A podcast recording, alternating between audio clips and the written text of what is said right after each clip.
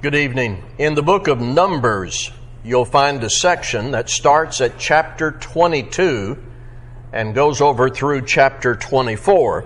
It's a very interesting story told there. And within that story, several valuable lessons that we can explore and apply today. I'm not going to be able to cover everything in Numbers 22 to 24, but there's a part of that I intend to cover and draw some lessons from for our benefit today. I want to tell that story, not in detail, but in essence, and then I'd like to concentrate on one part of the story, which is a valuable statement about God. It will do us good to remember. This is part of our continuing effort this year to emphasize the value of daily Bible reading. This text is taken from about where we are in the schedule that many of us use.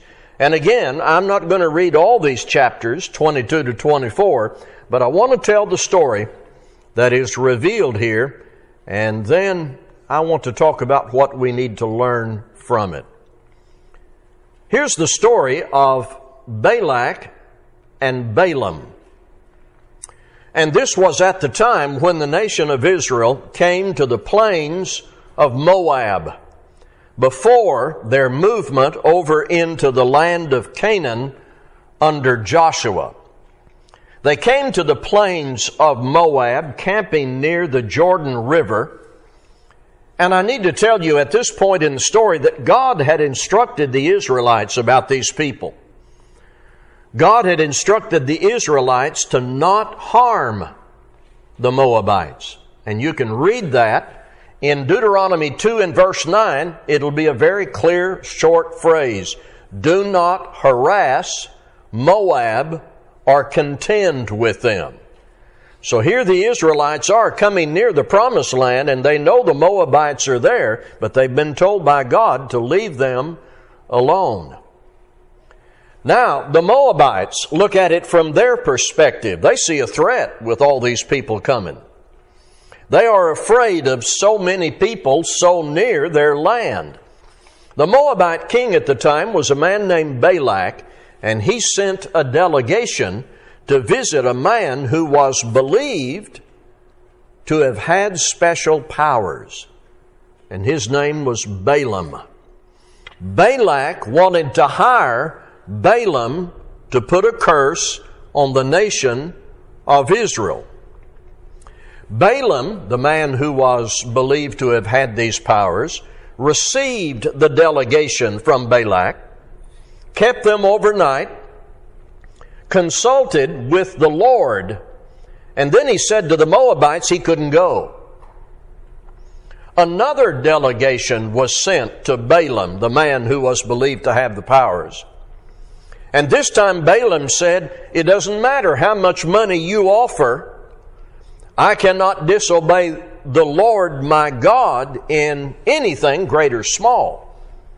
Of course, we admire those words. The next night, God said to Balaam, These men have come to ask you to go with them. Go, but only do what I tell you. Balaam went the next day. And it's here that we draw a conclusion based on the narrative and everything that's in the text that God evaluated what came up in the heart of Balaam. God saw motives beginning to develop directed to power and to greed.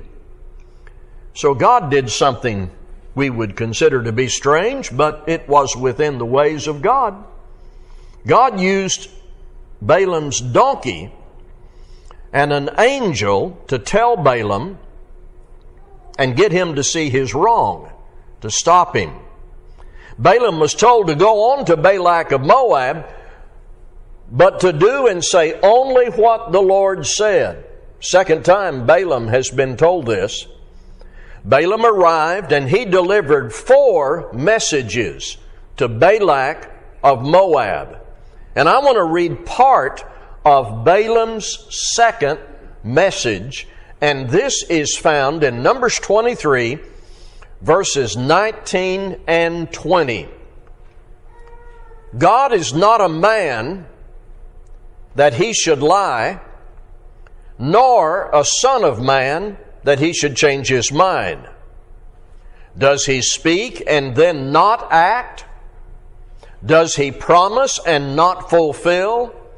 I have received a command to bless. He has blessed, and I cannot change it. We know how very important it is for us to know what the Bible says about God. Not just His existence, but God in His very nature and action and reaction. God in His perfection. We need to know what the Bible says. And this is one of those passages that can very well instruct us in truths about the perfection and sovereignty of God. So we're going to take a few minutes tonight and look at the various elements of this in our effort to review and to refresh our conviction about who God is. And it starts out so very simple. God is not a man. Now, it may be that we come to a statement like this in Scripture and we consider it immediately to be self evident. Of course, God is not a man. We know that. And we are tempted sometimes when we come to very simple truths about God to simply say, Yes, I know that, and move on, when really it would serve us well to pause and give it some thought. I'm going to help you with that tonight it is useful for us to explore the simplicity of this, to give this more than just passing thought, and to stop and consider the difference between God and man. And I think this is crucial in our culture where secular humanism denies or blurs the distinction between God and man. Eventually, to deny God, the power ascribed to Him. We need to know and we need to preach to others this very simple truth about God. Think and study this in terms of specifics. How is it that God is not a man? Well, you can start here. First page of the Bible. God is the creator. Where do we go in that? We are the created. On the very first page of the Bible, there is this very simple affirmation that in the beginning God created the heavens and the earth, and then it says He made man in His own image. He is the maker, we are the made. He is the creator, we are the created. And this is echoed all through Scripture. In the book of Acts, we have Paul's sermon in Athens where he said, we are God's offspring. And he said, we ought to think of him and reach out to him as he really is. I'm paraphrasing Acts 17, 24 to 31. It's very good for us to know our place in relation to God. We are the made, He is the maker. We are the creatures, God is the creator. And would you consider that in His eternal existence, what ought to be evident to us, the created, is His perfect knowledge, His sovereignty, His power that we do not have. God is not a man. That simple fact must be a part of our fundamental knowledge of God and part of our knowledge of man, who we are. We sometimes capture this by saying of God, He is the Almighty God. Good for us to speak in those terms so long as we think in those terms. We cannot deal with God as we would men. We cannot deceive Him. We cannot manipulate Him. We cannot hide anything from Him. God is not a man. I should never think of God or deal with God or respond to God as if I were dealing with a human being. that trivializes God. It reduces the stature of the Creator. And it's damaging for me in my self concept. And when we think of God as human, it becomes an opportunity for us to elevate ourselves and think more highly of ourselves than we should. He is imperfect and we are not.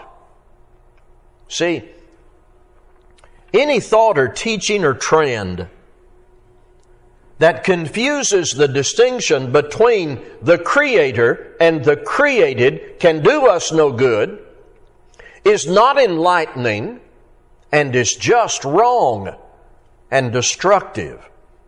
So in your daily Bible reading, even in this historical section in Numbers, truth emerges about who God is and who we are.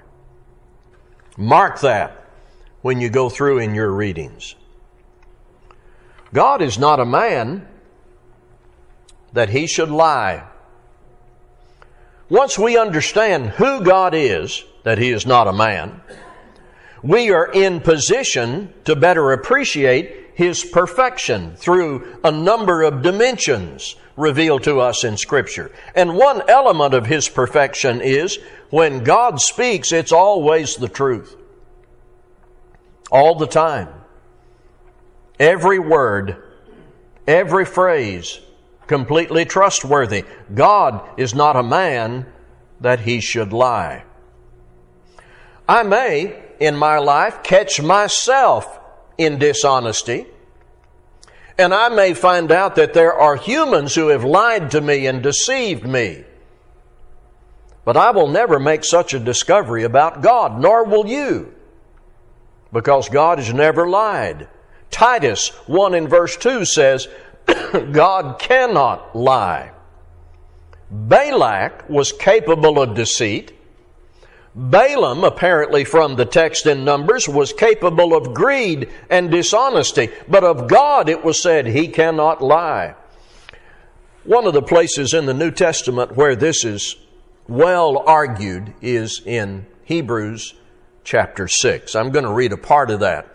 Hebrews chapter 6. The main point of the paragraph is to exalt the stature of deity in comparison to man.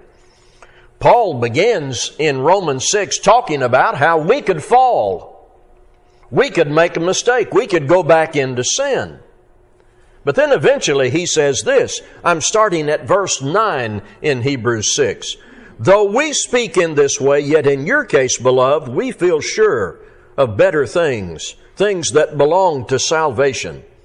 For God is not unjust so as to overlook your work and the love that you have shown for His name in serving the saints, as you still do. And we desire each one of you to show the same earnestness, to have the full assurance of hope unto the end so that you may not be sluggish, but imitators of those who through faith and patience inherit the promises. For when God made a promise to Abraham, since he had no one greater by whom to swear, he swore by himself, saying, Surely I will bless you and multiply you. And thus Abraham, having patiently waited, obtained the promise. For people swear by something greater than themselves, and in all their disputes, an oath is final for confirmation. So when God desired to show more convincingly to the heirs of the promise the unchangeable character of His purpose, He guaranteed it with an oath, so that by two unchangeable things, in which it is impossible for God to lie, we who have fled for refuge might have strong encouragement to hold fast to the hope set before us. We have this as a sure and steadfast anchor of the soul, a hope that enters into the inner place behind the curtain. Let me ask you, what is hope connected to in the text we've read? Hope is connected to promises made by God. Now, how does that fortify our hope? Notice in the middle of this the statement, it is impossible for God to lie. And the result of that truth about God is captured in this phrase We have strong consolation. And this is referred to in the text here by a rather complex phrase, but it's all about God's integrity. The phrase is the immutability of His counsel. God cannot lie. Now, one product of that truth is you can trust what God has revealed. You can read the Bible every day as you keep up your schedule of Bible reading, and you're getting the truth. You may not get it on the internet. You may not get it on television. You may not get it from gossip. You can get it here. The immutability of His counsel. Once you learn what God wants you to do and how He wants you to live your life, how He wants you to think and speak, you can rest in the comfort that you have the truth. And there's consolation in that. You can trust God. Men may disappoint you. Good men may let you down. Preachers and teachers may be mistaken or may be deceived. Brethren are imperfect, but you can open this book every day and read God's will and know His integrity is without question. God is not a man that He should lie. God has never been under any pressure to lie or any necessity to do so. Sinful men, however, well, listen to what Jeremiah said in Jeremiah 9 5 and 6. They will deceive every one his neighbor and will not speak the truth. That's the moral bankruptcy in the culture Jeremiah lived in. And we may see it today, but never in God. Never in God. The Almighty Creator. God is not a man that he should lie, nor a son of man that he should change his mind. God doesn't change his mind the way men change their minds, for he is not a son of man. See, this is a function of where the statement started that God is not a man. Now, we have to be careful here and let Scripture inform us thoroughly about this. It can be said that God changes his mind, but not in the way humans typically change their mind in the book of Jonah, God decreed or proclaimed that Nineveh would perish. But the Bible says when God saw what they did, how they responded to His word, how they turned from their evil ways, God changed His mind. Now, the King James says God repented. That's not repentance as sinners repent. No, that's a change of mind God had a right to when He saw people turning from their sin. God changes His mind in the sense that is appropriate to His sovereignty and His perfection and His promises. But He doesn't change His mind in the typical human sense because He's not a Son of Man. He's not fickle. He doesn't act on whim and change His mind in that human sense. We know what it's like when men change their minds. Because we are familiar with people who make promises and then change, or make commitments and then not fulfill them. God is not like that. He's not like men in this regard. God issues commands that hold integrity because God issued them. His promises will be kept according to His will because they came from His perfect mind. Upon the basis of any conditions, He is attached to those promises. See, in the case of Nineveh, there were conditions attached, and when the conditions were met, God changed from wrath to forgiveness. The vital difference between humanity and deity, the ordinary and the extraordinary, is highlighted in Numbers 23 19 to 20. God is not a man that he should lie, nor a son of man that he should change his mind in the way that humans typically change their minds. So, in the light of all this truth about deity, Balaam is compelled to say, Balaam is compelled to say, does he speak and then not act? Does he promise and not fulfill?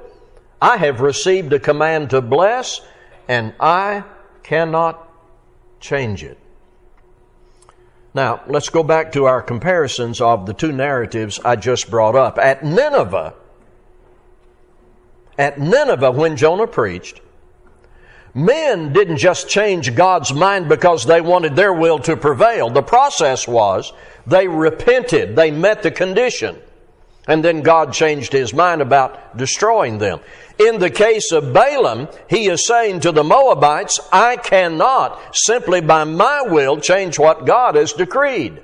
God has said it, I cannot change it. See, the case of Nineveh and the case of Balaam are not identical at all. In Nineveh, you have people repenting, and then God deciding that He would not destroy them. Something everybody knows God had a right to do. What Balaam is saying is, Men cannot impose their will on God because God is sovereign. We cannot change what He's decided simply because we want to. In the case of Balaam, while he was capable of coveting ill gotten gain, and apparently did, he couldn't bless or curse on his own. God had long before this time decided that he would bless the Israelites, even as they went by the borders of Moab. He would see his people to their destination. His promise to the offspring of Abraham would find fulfillment, as the Hebrew writer declared, and God would bless Israel in this matter. And Balaam is saying, I can't change that. I can't change that. The story of Balaam is a story with many dimensions of interest and maybe some complication, but within it there's application. One thing to be noted is he was a man who, not always governed by good motive, nevertheless had an insight into the things about God. One man said about Balaam, very blind to his own state, yet knowing valuable truths about the nature of God. God's will is not subject to human whim. God's fixed will, God's revealed instructions cannot be changed by men. Balaam said it very well. I cannot change it. Think about this as it applies to human religious laws and systems and creeds. The Pharisees in the time of Jesus started with God's revealed will, then they attempted in their minds and in their practice they attempted to change it, manipulate it, add, subtract. Jesus came along and said, You didn't really change God's will. Throughout religious history, from the time of Christ until now, men presume and imagine that they have such authority to take what God has said and apply their wisdom to it. How arrogant. To change it and manipulate it and revise it according to the culture. Men and women need to be convinced of this. We cannot change what God has decreed and decided and said and commanded and revealed.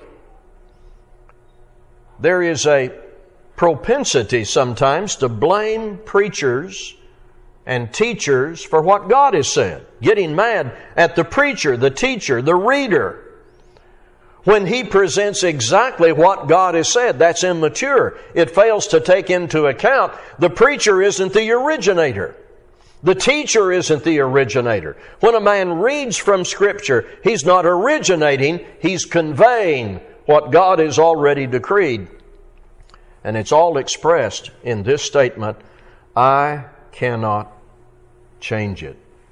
God is not a man that he should lie nor a son of man that he should change his mind. Does he speak and then not act? Does he promise and not fulfill? I have received a command to bless. He has blessed. And Balaam says, I cannot change it.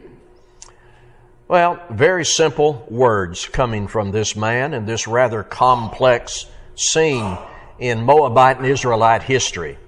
The Bible says Balaam had some flaws in his character, but he knew he knew something about God. God is not a man, does not lie, does not change as humans do, nor can men change his will. So let's remember that. Refresh our convictions of who we serve, not just in our study and knowledge and teaching, but in mind and in thought, in prayer and in life. Respect God for who the Bible says He is. He has not left Himself without witness about His character. The gift of inspiration was imparted to the writers of this book, which is full of instruction and warning and character building principles for our good use to get out of sin through Christ, to get into fellowship with God and go to heaven. God is God. He is not a man. And because of Christ, we can be forgiven of sin, entering into fellowship with God through the activity of our faith to serve God wholeheartedly, daily, and reverently, and to serve Him according to who He is.